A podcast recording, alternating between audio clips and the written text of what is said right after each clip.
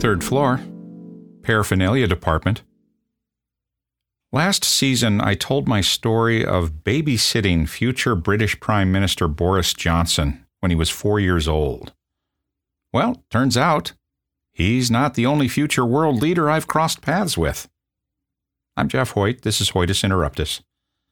Back in 1982, my college friend Brent and I left our radio jobs behind and took over a struggling recording studio in Little Rock, Arkansas. I've told you a few stories about those Little Rock days so far.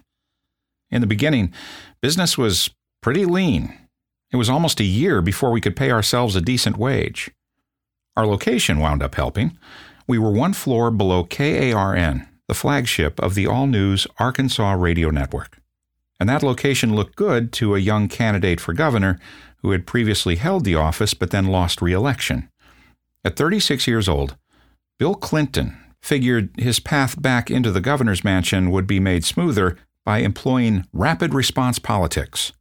When his opponent hit him with whatever mud du jour was being slung his way, he wanted to hit back, fast. A quarter century before you could do that in the blink of a tweet. The Clinton campaign chose our studio to produce his radio commercials because we could save precious hours of response time by walking the tapes upstairs for immediate distribution to all the stations on the network. The room where the former Gov recorded was big enough for the campaign staff to turn it into a de facto war room. Bill, Hillary, and many of the colorful characters you remember from the Clinton years would show up en masse. I won't say that we occasionally left their mics open so we could eavesdrop and get a fascinating political education along the way. It might have happened. Sometimes they'd brainstorm late into the night before we even got around to recording Bill. We'd produce and edit the final commercials and carry the reel to reel tape. Yes, we're that old. Up to the network, who would play it down the line to their affiliates for airing the next morning. Back then, Arkansas's gubernatorial race happened every two years, so we also handled Clinton's 84, 86, and 88 reelection campaigns. It was a ton of work, paid a lot of bills. Our wives, Cindy and Linda, understood this was important enough to our respective savings accounts to be on call whenever they wanted us, so that meant a lot of after hours recording sessions. Sometimes we'd even be called back into the studio from an evening at home. One night, several years into Clinton's return to the governor's chair, the phone rang at just the wrong time. Cindy and I were over at Brent and Linda's house one Sunday night, usually the safest night to just cut loose and have fun. So we did. We got high. Very, very high. We definitely inhaled. What we smoked was genuine Northwest Arkansas sinsemilla, still to this day the only strain of marijuana that has ever made Cindy and me laugh so hard that we would flirt with losing all control. Anyone who's smoked good pot knows this feeling. So we were having us a laugh riot when the phone rang. It was the Clinton campaign. The governor needed to come in and record right away. Uh oh. We were pretty messed up. How would we even get to the studio? And once we did get there, how could we function at anything resembling a professional level? So, we did what you don't do. We got in the car and crept to the studio, probably at 15 miles per hour. We arrived a full 30 minutes before showtime, still stoned out of our freaking minds. How could we get right before Bill and Hill and the gang charged through the door? We thought music might help. We put on a majestic rock track with thundering orchestration.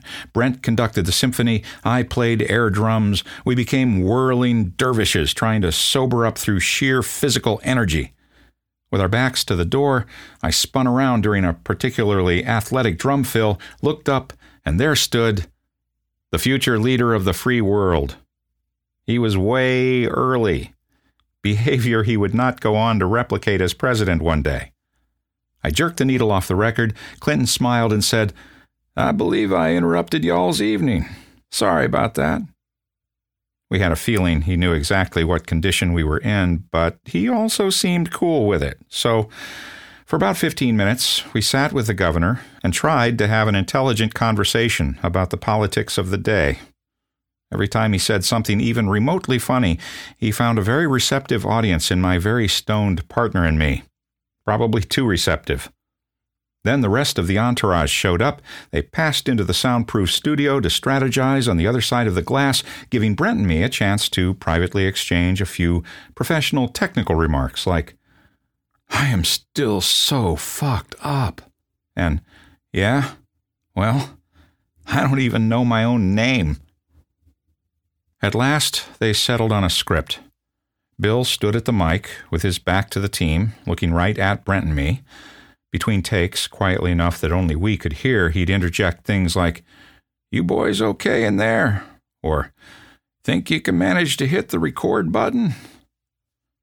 For most of the session, our condition was a secret just amongst the three of us, but at some point he flubbed a line. I don't remember what he said, but everyone in the room laughed, and it gave permission for Brent and me, who had been stifling laughter since the session began, to cut loose. And then the floodgates were open. With sinsemilla, laughter begets more laughter. We could feel ourselves slipping beyond the bounds of control. Hillary and the team behind Bill went silent while they watched us screaming with laughter through the soundproof glass. I mean, the flub was funny, but it wasn't that funny. Brent was manning the console, so he had to somehow function in full view of everyone, but I just decided to sink gradually to the floor and out of sight, as if no one would notice me slowly disappear like I had an escalator under my chair. Clinton said something into the mic about us needing frontal lobotomies. Not exactly funny looking back on it, but we thought he was a riot. I gasped for breath beneath the console, while Brent's heaving shoulders did their best to stifle his laughter. This incident remains the most embarrassing and yet hilarious lapse of professionalism in my long career. The coup de grace came around midnight, when a fatigued Hillary decided to head home to the governor's mansion. By then, we had at least regained our composure, mostly. Still very stoned, but at least, you know, upright. So that was good. As Hillary walked past the control booth's open door, she called in, Good night, you guys. And that's when Brent, who in fairness has told me he has zero memory of this, turned toward her and belted out, Sweet dreams, Hillary. She stopped, stared, and shook her head, a kind of disappointed reaction we would recognize years later on various presidential debate stages. And if you close your eyes right now, you can probably see it, can't you? Well, you're welcome. From an island in the upper left hand corner of the lower 48, that's Hoytus Interruptus. I'm Jeff Hoyt.